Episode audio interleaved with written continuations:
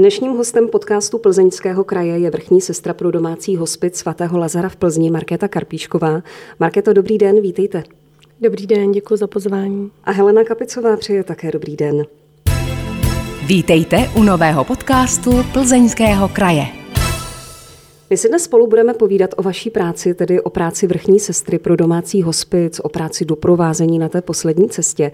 Mimochodem, hned takhle na úvod, pamatujete si na vaše první setkání se smrtí? Mm, ano, to setkání bylo vlastně hned v dětských letech, někdy okolo deseti let a mm, vlastně odcházela přirozeně e, doma moje prababička. Byl to takový ten křehký senior, kterého už dneska téměř nevídáme. Neměla žádnou nemocnic a postupně vlastně stářím chřadla až vlastně zemřela doma. A bylo tam e, pro nás, pro děti, všechno to přirozené jako to, že přestala chodit, to, že seděla potom už jenom, to, že vedle byl, uh, takový křesílko s kyblíkem, kam chodila na záchod, kam jí babička přendavala. Uh, pak už přestala jíst, tak se jí všechno um, jakoby trošku mixovalo, pak už přestala jíst úplně, ulehla a vlastně odcházela v klidu, bez bolesti, v kruhu své rodiny, svých přátel a že vlastně m, mm, takhle jsme ji doprovodili, nebo babička hmm. ji doprovodila takhle až do konce. U vás, když jste byla malá, se mluvilo o smrti přirozeně? Byla to přirozená součást vašeho života? Nebylo to tabu, jak to teď bývá poměrně často? E, nemluvilo se. Nemluvilo se o tom, ale vlastně tadyhle ta e, zkušenost, která, která vlastně byla pro mě důležitá, důležitá stěžejní, tak e, vlastně asi podpořila, nebo tam byla taková ta, hmm. to první setkání ze smrtí, že jsem vlastně z toho neměla potom strach nebo obavy, nebo kdykoliv potom jsem dokázala o, smrti vlastně mluvit. Hmm. Ještě předtím, než jste začala pracovat v hospici svatého Lazara v Plzni, jste pracovala několik let jako zdravotní sestra. Na jakém oddělení jste byla? Proč jste vlastně odešla do hospice doprovázet lidi na jejich poslední cestě? Asi to tam bude zakotveno v tom dětství? Eh, tam taky, taky jsem začala právě u starých lidí eh, na LDNC, kde vlastně eh, to umírání bylo taky časté, ale vždy jsem cítila, že u toho člověka bych nějakým způsobem chtěla být, chtěla bych ho držet za ruku a bylo mi vlastně strašně líto, že je tam sám, že tam ta rodina není. A Potom jsem si vlastně dodělala bakaláře, moje práce byla historie umírání a smrti, taky úplně náhodně, hmm. nebo jestli náhody jsou, nejsou, eh, jsem si toto téma vybrala a tam se, mi to, tam se mi to otevřelo daleko víc, tím, že jsem tomu tématu věnovala vlastně skoro tři čtvrtě roku. A pak eh, po bakaláři jsem si řekla, že je čas se posunout a šla jsem vlastně do intenzivnější péče, nejdřív na koronární jib a potom na Borské áro, kde jsem pracovala na mm, dlouhodobé intenzivní péči u ventilátorů. Hmm. Potom přišel potom, hospic svatého Lazara. A, a vlastně kde přišel ten zlom? Potom přišlo covidové období, kdy jsme hmm. měli, z oddělení se udělala covid jednotka a tam to bylo velice psychicky náročné. Eh, bylo to něco nového, s čím jsme se hmm. setkávali. Hmm. To umírání taky častější. Eh, vlastně všechny, jako tři děti jsem měla na distančce do toho práce a řekla jsem si, jako jestli je to ještě únosné, jestli to jde zvládat. A v té době se mi ozvala vrchní sestra, protože už jsem eh, se znala s pár sestřičkama z hospicu, že se tam uvolnilo místo, ale já jsem nechtěla, protože jsem si dodělala atestaci z intenzivní péče, tak jsem nechtěla úplně tu fakultku opustit. Eh, měli jsme zázemí výborný, skvělou partu na oddělení, takže jsem si tam dala částečný úvazek a ještě jsem byla částečně v té fakultce ale pak vlastně uh, jsem po tři čtvrtě roce přišla nabídka, kdy paní ředitelka um, se mě zavolala, jestli, by jsme, jestli bych šla do toho mm, být vrchní sestrou a, a rozjet vlastně hmm. domácí hospic při hospicu svatého Lazara uh, s lékařem a vlastně s jednou sestřičkou a s psychoterapeutkou, hmm. takhle jsme začínali. No. Pojďme si představit hospic svatého Lazara v Plzni. Jaké je základní poslání vašeho zařízení?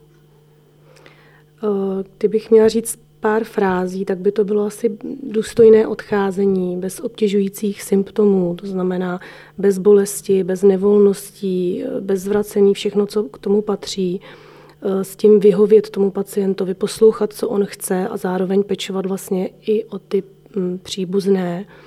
A vlastně ty poslední dny mm, které stráví, aby byly důstojné a smysluplné. Jde tohle všechno splnit? Uh, jde. Hmm. Většina lidí by si podle průzkumu přála zemřít doma, ale málo komu se to splní. Proč? Já mám takový pocit, že v nemocnicích se umírá smutně. Vy už jste to trošku naznačila. Hmm.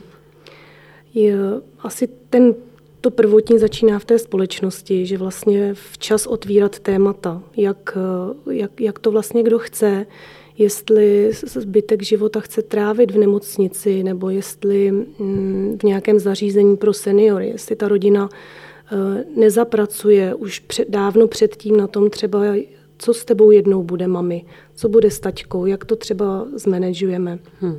Tak tam si myslím, že to začíná, ale Eh, potom samozřejmě jsou akutní stavy, kdy je nutné být v nemocnici. Nejde absolutně vůbec třeba být doma. Lékaři řeší ten akutní stav, ale když je to dlouhodobé, ví se, že pacient má nevyléčitelnou chorobu a odchází, tak si myslím, že v hodně případech by to doma šlo, ale je to zase o tom, že často neví ani zdravotníci. Já jsem taky nevěděla předtím jako sestra, o čem vlastně hospici je, co všechno jde zvládnout doma že třeba ten stav není k tomu překladu, aby úplně se domů dostal, nebo zase rodina neví, bojí hmm. se, jo, ne, ne, ty témata se neotvírají, takže spoustu lidí ani neví, co všechno se opravdu dá doma zvládnout. Marketko, kdy je ten správný okamžik na to přemístit nemocného člověka do hospice? Já jsem někde slyšela možná měsíc eh, zhruba před tím koncem, nebo jak hmm. poznáme tu dobu? Ono je to taky hodně individuální. Jo. Je to člověk od člověka. Někdy přijde člověk ještě chodící, který se normálně nají a je tam třeba delší dobu a někdy ten překlad je z nemocnice už indikovaný od lékaře, je to, je to třeba na týden.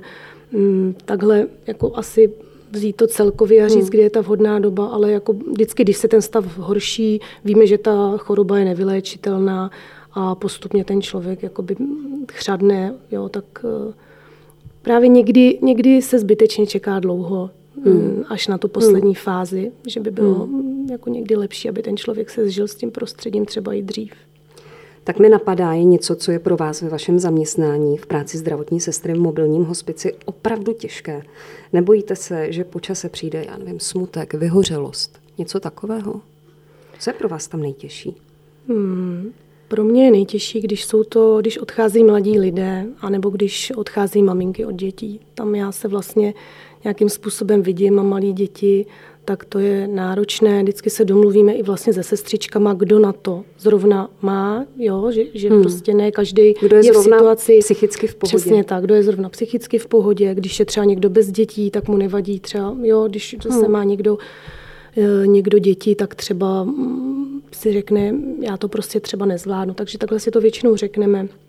Ale eh, to je asi vlastně nejtěžší. No. Ale mm, že bych se bála vyhoření nebo smutku, pracujeme nějakým způsobem s týmem na psychohygieně. Vždycky si uděláme nějaký rituál, když někdo odejde.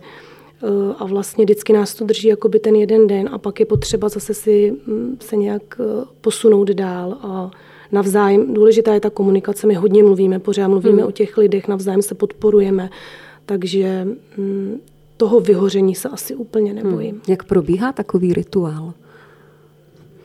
Eh, my každý pátek eh, vlastně si vezmeme seznam nebo si napíšeme vlastně pacienty, kteří nám odešli Zapálíme si svíčku, sedneme si celý tým eh, ke stolu a sestřička, která vždycky, že máme kmenovou sestřičku, která jednotlivé pacienty má na starosti, tak ta o něm něco poví, řekneme si nějakou historku, let kdy i zavtipkujeme, není to jenom o tom, že by to hmm, bylo smutné. Hmm.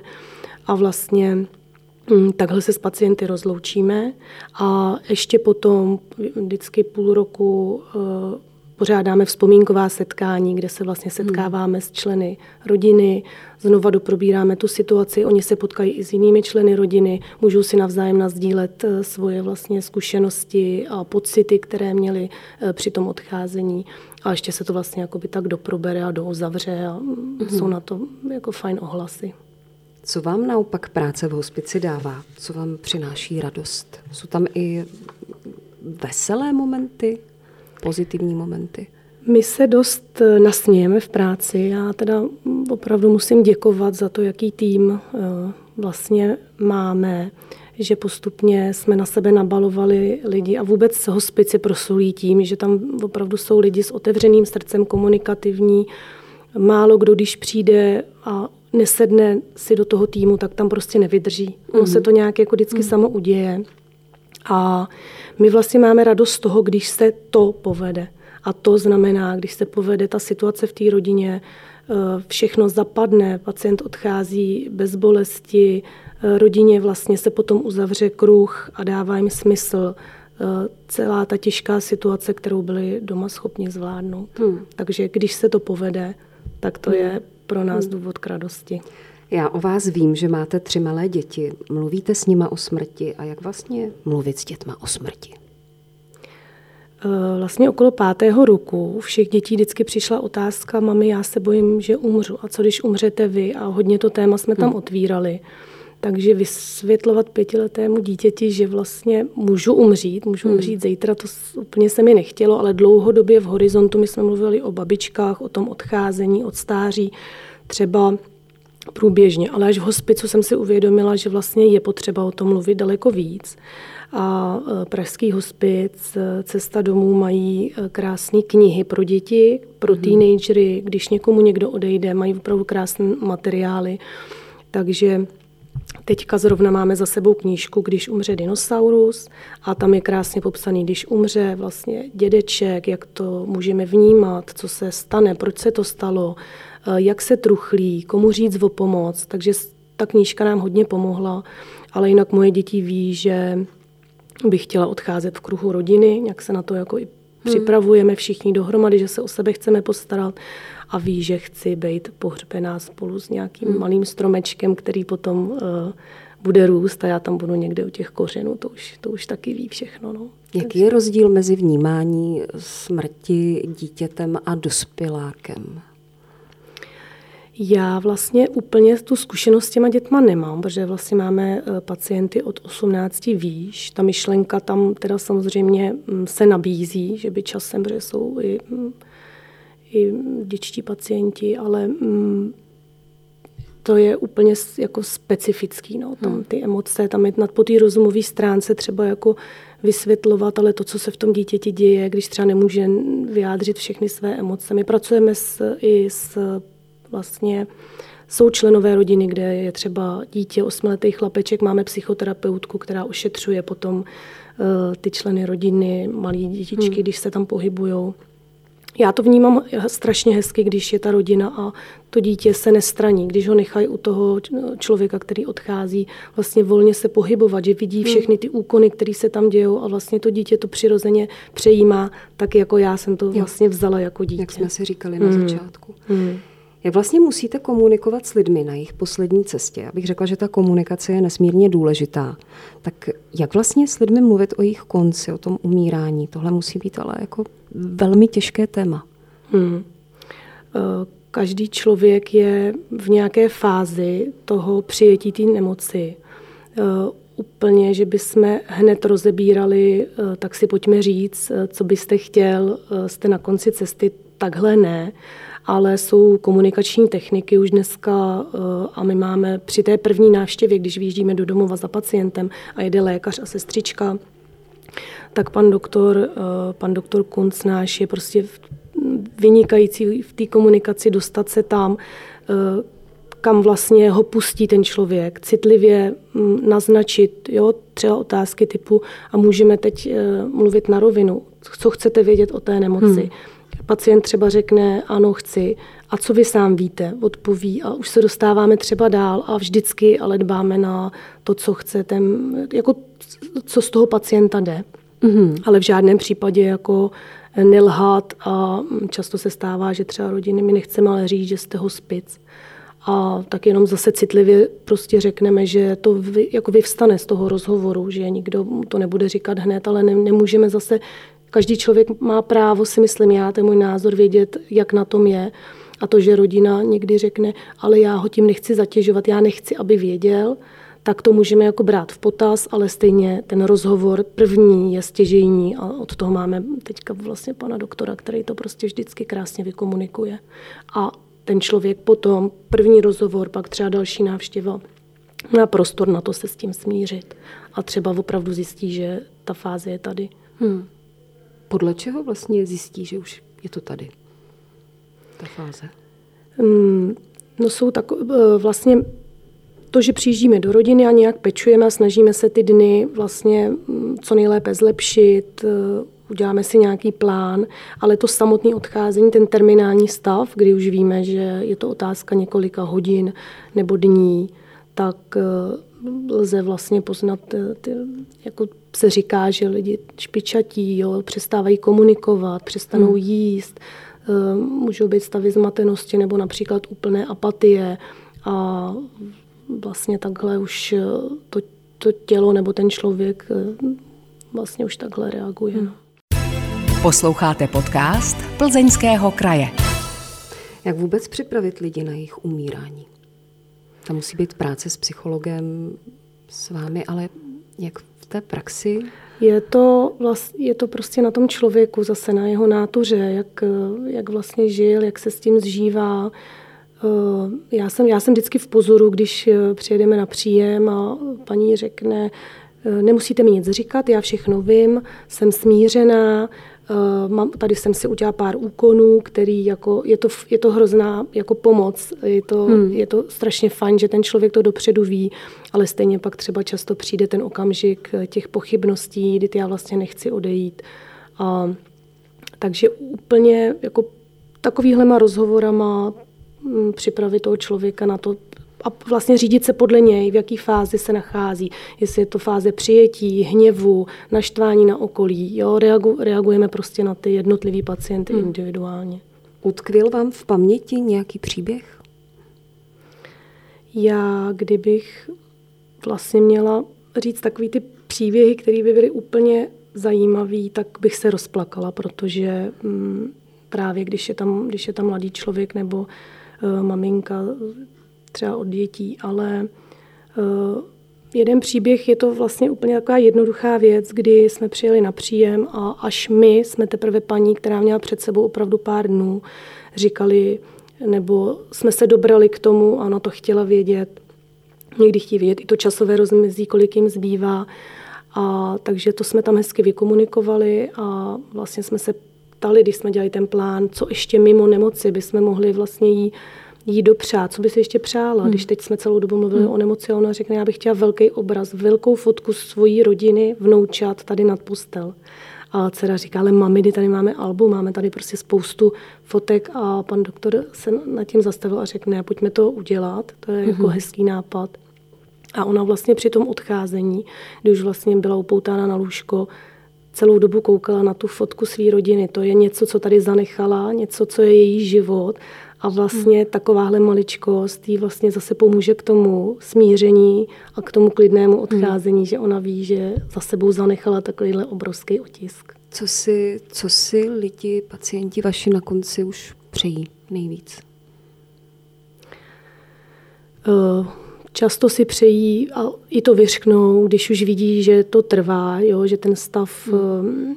Prostě jako by pro ně nebere konce, je to furt stejný a už ví, že se nemůžou, mm, jako nějak ne, není žádný benefit z těch dnů, tak prostě sami řeknu, já už chci umřít, já už eh, tady nechci, nechci jako bejt, takže eh, nějaké zase podporujeme, právě, že tam dojíždí třeba psychoterapeutka, je zase podpořit.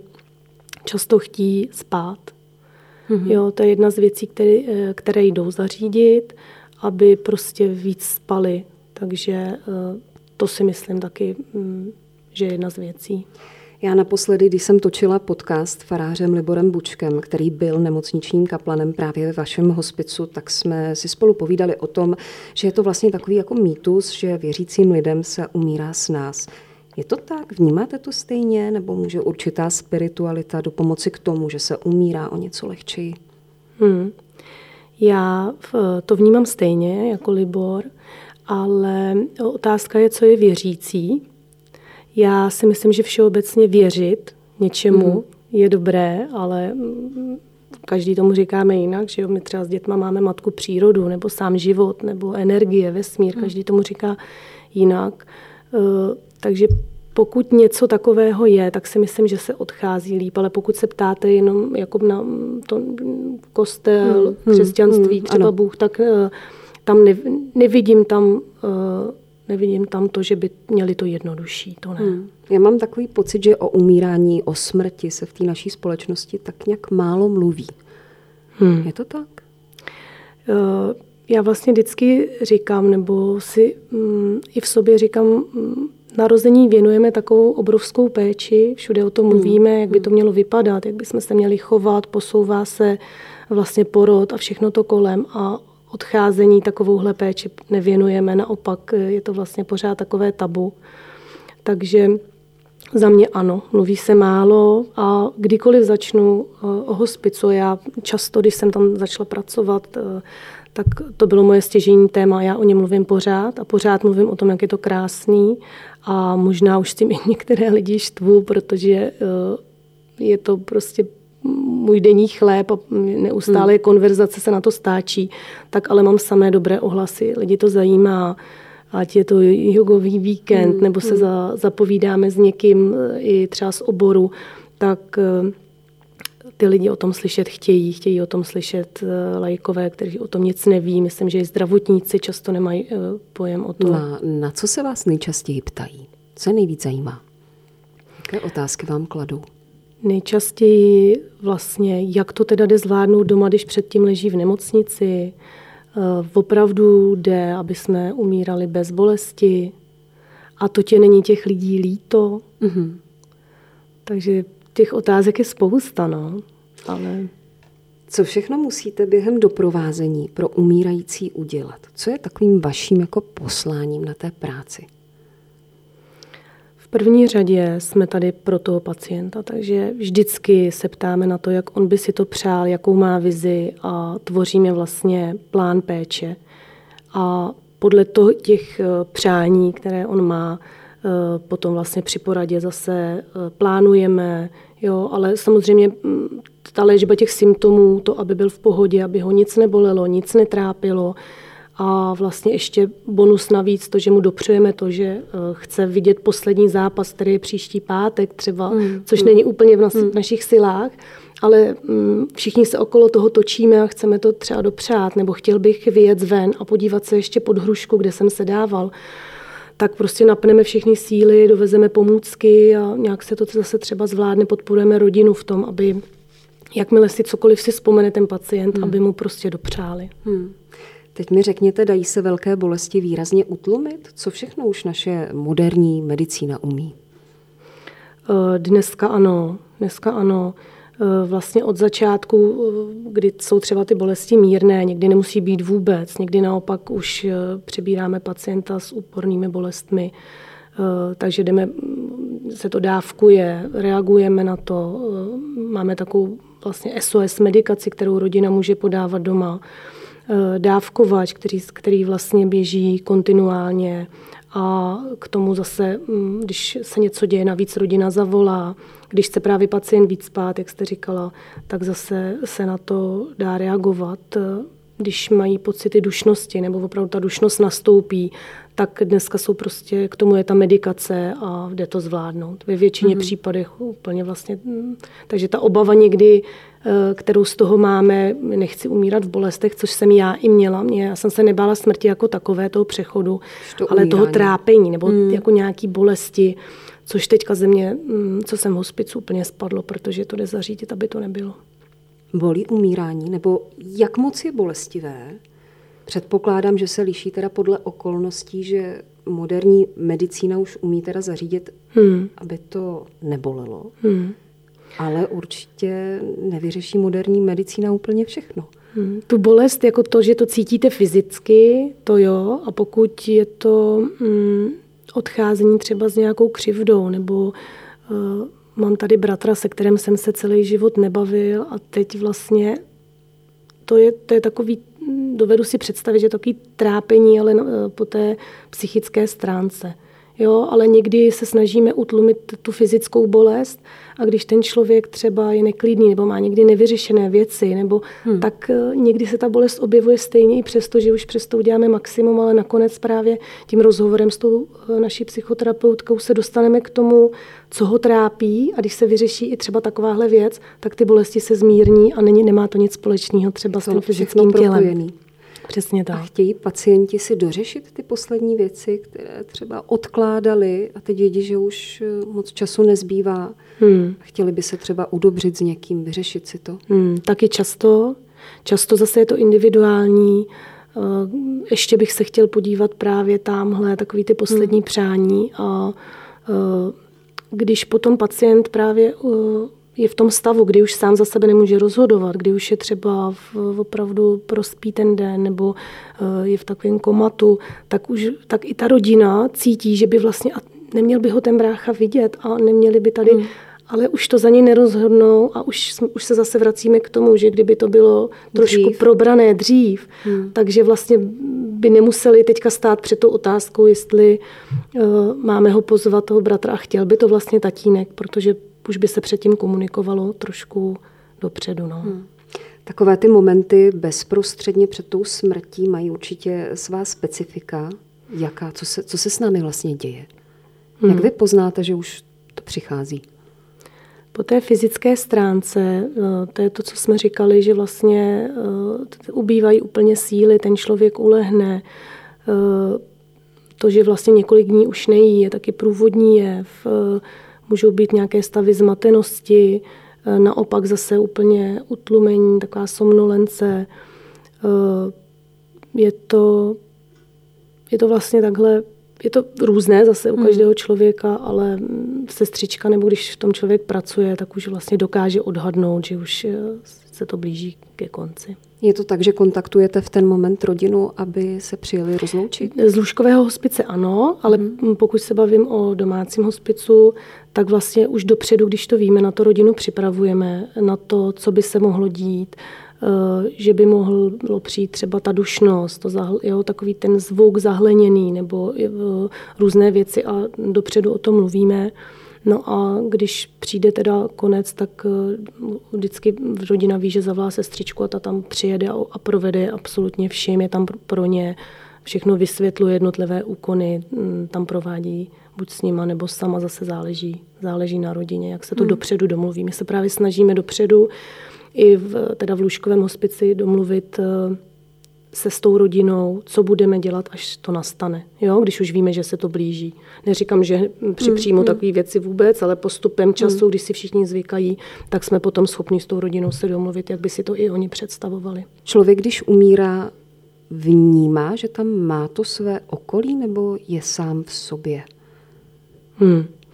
Eh, určitě vnímá. Říkáme rodině to, že vlastně na vás nereaguje, to, že s ním zatřesete a on se neprobudí, neznamená, že, ne, eh, že vnímá všecko, vlastně, co se okolo něj děje.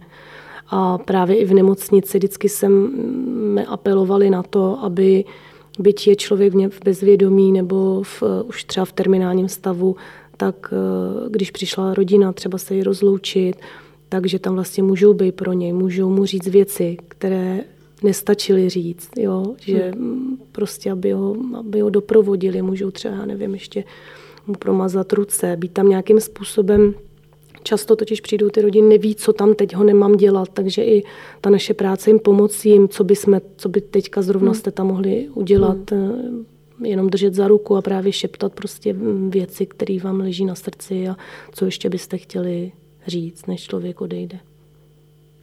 Teď se možná zeptám hloupě, ale ten poslední výdech, bolí to nebo co se Já co to se těžko, já to těžko můžu posoudit a je to, já vlastně asi nemám úplně odpověď na tadyhle tu otázku. Hmm. Někdo nebo máme zkušenosti, že někdo vyloženě na ten okamžik by chtěl být sám. Takže zrovna když mm-hmm. manželka, která u něj sedí tři hodiny, si odskočí, tak, tak se ten okamžik stane. Jo, a nebo zase někdo opravdu už si říkáme, to není možné, ten jako, jak dlouho to trvá, teď už eh, vlastně se to bíží ke konci třeba několik dní, ale zrovna čekal na vnučku, která se jako vrátila hmm. třeba z Anglie a přišla a stalo se to, když ona tam k tomu vlastně, když přisedla k dědečkovi třeba, hmm. jo, takže nevím, jestli to bolí, ale takovéhle okamžiky jsou taky individuální. Jo.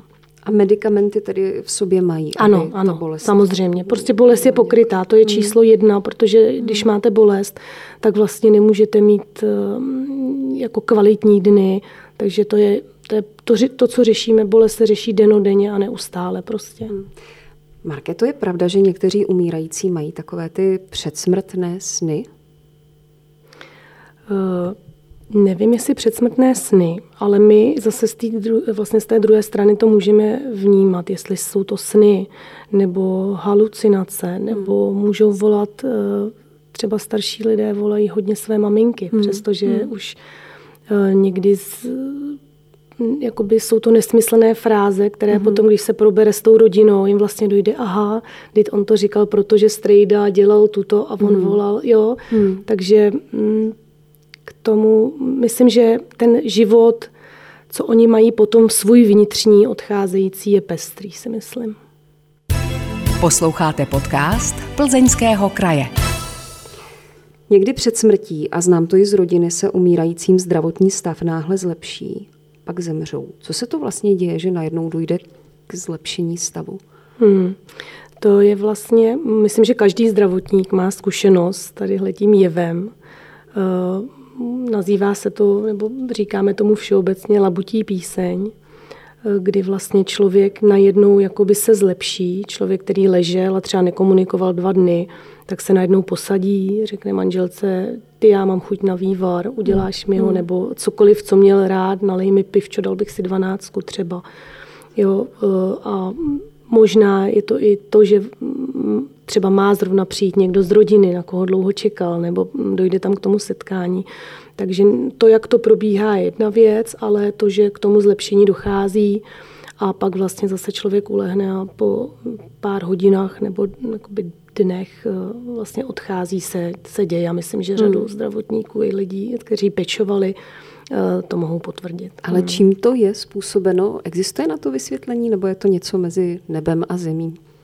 Myslím, že na to není. Že i hmm. snad, eh, když jsem si zatím jednou šla, tak v Americe jako se snažili dopátrat, proč se to tak děje, hmm. ale mm, asi ta odpověď hmm. na to není. Ne, hmm. ne, nemám tak takové znalosti daleko sále, jestli, jestli hmm. někde to hmm. zjistili. Hmm. Bezprostředně po té smrti, co máme udělat pro toho svého blízkého? Někdo se pomodlí, někdo otevře okno, aby ta duše mohla ven, zapálí svíčky. Hmm. Všeobecně, už když já jsem nastoupila před těma 22 lety, vždycky byl základ otevřít okno, aby dušička hmm. mohla vylétnout, to známe jako děti, zapálit svíčku. Já když bych mluvila zase za domácí eh, hospic, nebo to, že hm, vlastně rodina doprovází pacienta, tak zase už jsme měli nějaký plán, už víme, jak by často si to třeba, když jsou mladší ročníky, tak si to i třeba naplánujou, mají i jasně danou hudbu, jakou by chtěli. Maminka rockerka chtěla oblíct to křiváka a dát marteny na nohy. Eh, takže zase podle té rodiny, jak se nacítíme, ale bezprostředně po smrti rodina nedělá nic, zavolá sestřičku, ta vlastně zařídí to, že přijede koronér nebo náš pan doktor vlastně ohledat Eh, tělo a pak jsme tam vlastně pro ně, jak oni potřebují, kolik času potřebují. Není to tak, že pacient zemře, musí se zavolat pohřební služba, hned se třeba odváží, může zůstat doma a přivolat se další členové rodiny, projít si to, přesně jak říkáte, rituál. Eh, na vesnicích třeba, že se nese nohama hmm. ven pán a zanese hmm. se pod svoji oblíbenou jabloň třeba, nebo Aha je to taky různý, no, ale jako otevření okna, zapálení svíčky, péče o to, o to tělo, ustrojení, eh, mytí pacienta, jo? To, k tomu hmm. zase už rodina, nebo někdy přijde vnučka, nebo eh, nechat si na památku prstínek, který babička měla. I to, hmm. i to třeba sundání toho prstínku a vložení do krabičky je pro ní třeba důležitý a bude to mít vlastně v hlavě vždycky, takže, takže takové různé věci. Zažila jste ve smrti někdy z těch příběhů z práce i hrdinství? Pro mě každý člověk, který se rozhodne dochovat svého blízkého doma, je hrdina. Hmm. To, že hmm, kolik vlastně starostí i, i stresu je okolo toho, ale vlastně často, když se to zvládne, tak eh, je to obrovský jako dar pro tu rodinu. Hmm. Může být smrty krásná? Mm, může a já o tom mluvím jako o krásné, krásných věcech, hezké práci a v té rodině je to vlastně, pokud mluvím pořád za, dom, za, mm-hmm. za ten domácí, za to, že umírají lidi doma, tak ano, i, v, i vlastně v hospicu, kde je přítomná rodina, kdy vlastně může uh, s pacientem tam se střídat a spát tam a jsou vlastně u něj nepřetržitě, tak ta, ta blízkost té druhé osoby je Mm, jako podle mě strašně důležitá. Vemte si, když je vám špatně, když vás něco bolí a máte třeba jenom chřipku, tak je vždycky fajn, když je tam někdo, kdo vás chytí za ruku a udělá vám čaj. Hmm. A tohle to je vlastně několikanásobné, takže hmm, tu blízkost hmm. cítit, eh, to provázení, doprovázení, si myslím, že to je hodně důležité. Je něco, co umírající spojuje, tím nemyslím smrt, ale něco, co by měli na tom konci společného? Hmm. No nevím teďka, jak si, jak si poradit s tou otázkou, co by měli společného. Určitě obavy, eh, co bude potom. Mm. Vlastně tím, že je pokrytá ta bolest a takový hm, ty věci okolo, ty průvodní eh, příznaky, tak to je podchycen, podchycené, takže hm, tam bych neviděla asi co bude, no, co bude, až zavřu oči. Jako, hmm. A když to trvá dlouho, tak určitě společné je, eh, ať už to skončí a už hmm. tady, už to trvá dlouho, už, jako, hmm. už, už chci odejít. Jak se vyrovnat se smrtí svého blízkého? Eh, já si myslím, že je hodně důležité, jak zemřel ten člověk, Mm, ten náš příbuzný, jestli to bylo nečekané, jestli jsme se právě na to mohli připravit, jestli jsme měli čas na to si tím projít, eh, smířit se a udělat si ten plán, co on by si vlastně přál. Jo, záleží na tom, jaké právě to odcházení bylo, jestli bylo v nemocnici, jestli bylo doma. Eh, myslím si, že mm, jestli odcházelo se v takovém jakoby naštvání hněvu, proč já, nebo Eh, třeba někdy jsme naštvaní i na systém, ty, jo, ty hmm. pečující osoby, jak to vlastně dopadlo. Takže mm, je to, jak se vyrovnat, mít, mít okolo sebe mm, přátelé, rodinu, které se můžeme opřít, vědět, že můžu vyhledat odbornou pomoc. Eh, a my, když eh, vlastně nám odejde pacient, tak ještě dlouhodobě se staráme i o tu rodinu, Eh, naše psychoterapeutka nejenom, že zavolá, ale nabízí sezení, jak se s tím vyrovnat a vlastně mm, ta podpora ještě trvá několik třeba i měsíců po tom, co ten člověk odejde. No. Marketko, je ještě něco, co jsme neřekli a bylo by důležité, aby tady zaznělo? No, já si myslím, že to mluvit o smrti, umírání a o tom, co může hospic nabídnout, tak to bych mohla mluvit denně eh, pořád a vlastně, eh, jak jsem říkala, ať s tím můžu někdy někoho otravovat, tak eh, když potkávám nové lidi, anebo se setkáváme s tím, že někdo má v rodině babičku a i hodně mezi svých, i své přátele ty informace posílám, tak eh, jako nebojme se to, toho, mluvme o tom a jít si za těma informacemi, protože mm, vlastně můžeme si říct, existuje nějaký hospic, ale to už je vlastně, to už je to poslední. Ježíš Maria říct, že je to hospic, tam ho napíchají morfínem a bude koukat hmm. do stropu. Takhle to vůbec není. Jo? Hospic je veselé místo, plné zpěvu, smíchu, Máme tam skvělé mm, lidi, mm. hudebníky, hraje se tam na kytary, tera, máme tam jako terásku takovou, kde se grilluje, dělají se tam svatby, protože pacienti mm-hmm. vlastně, když mm. už ví, že odchází, tak ti třeba mm. jo, spečetit ten svůj svazek mm. a takže hm, pojďme o tom více mluvit a pojďme mm. se zajímat o tom, co by nám vlastně i hospic mohl přinést mm. a že vlastně odcházení nemusí být, nemusí být jako uh, něco, čeho se musíme bát. Vy jste možná vyjmenovala částečně i takové ty mýty kolem paliativní péče, hmm. umírání, ano. hospiců. Jaký jsou ještě nějaký takový ty největší mýty, co si lidi myslí? Hmm. No, to nezvládneme, nebo uh, tomu přece nemůžeme říct uh, tatínkovi, že jde do hospicu. Jo? Už jenom hmm. ta informace a pak se to úplně otočí a právě říkám ten první rozhovor s lékařem a úplně se krásně naplánuje to, jak by to mohlo vypadat. Uh, ta rodina, když mluvím o tom doma, se bojí, že to nezvládne. Uh, často ani vlastně, jak jsem mluvila o zdravotníkách, neví, že tam jsou možnosti, kdy můžeme pečovat o drény, o vstupy, eh, máme dávkovače, kdy vlastně tu bolest můžeme hmm. pokrýt, kyslíky, na kterých můžou lidé doma být, když mají dušnost, nemusí být v nemocnici, hmm. jsou koncentrátory kyslíku, můžou být doma. Ale co bych úplně vypíchla, ten mýtus, musím ušetřit děti, aby to neviděli, abych je uchránila třeba. Hmm. A já si naopak myslím, že pojďme s těma dětma o tom mluvit, pojďme jim říkat, že jsou domy pro seniory, že se stárne, pojďme tam ty děti brát, eh, ať to vidí, eh, ať mají vlastně úctu ke stáří, ať ví, že když prostě babičce něco na chodníku upadne, tak se přetrhnou jenom, aby to sebrali. Eh, a vlastně tím si tu generaci vychováváme k tomu, aby jednou jsme v těch nemocnicích umírat nemuseli. Hostem podcastu Plzeňského kraje byla Markéta Karpíšková. Markéto, díky, že jste přišla a díky za to, co děláte. Děkuji moc krát a děkuji za pozvání. Loučí se, loučí se Helena Kapicová. Naschledanou. Naschledanou. Díky za to, že jste poslouchali tento podcast. Připomínáme, že všechny podcasty Plzeňského kraje najdete také na stránkách Plzeňského kraje www.plzeňský-kraj.cz, na krajském Facebooku, YouTube nebo v Spotify, Apple podcastech a podcastech Google.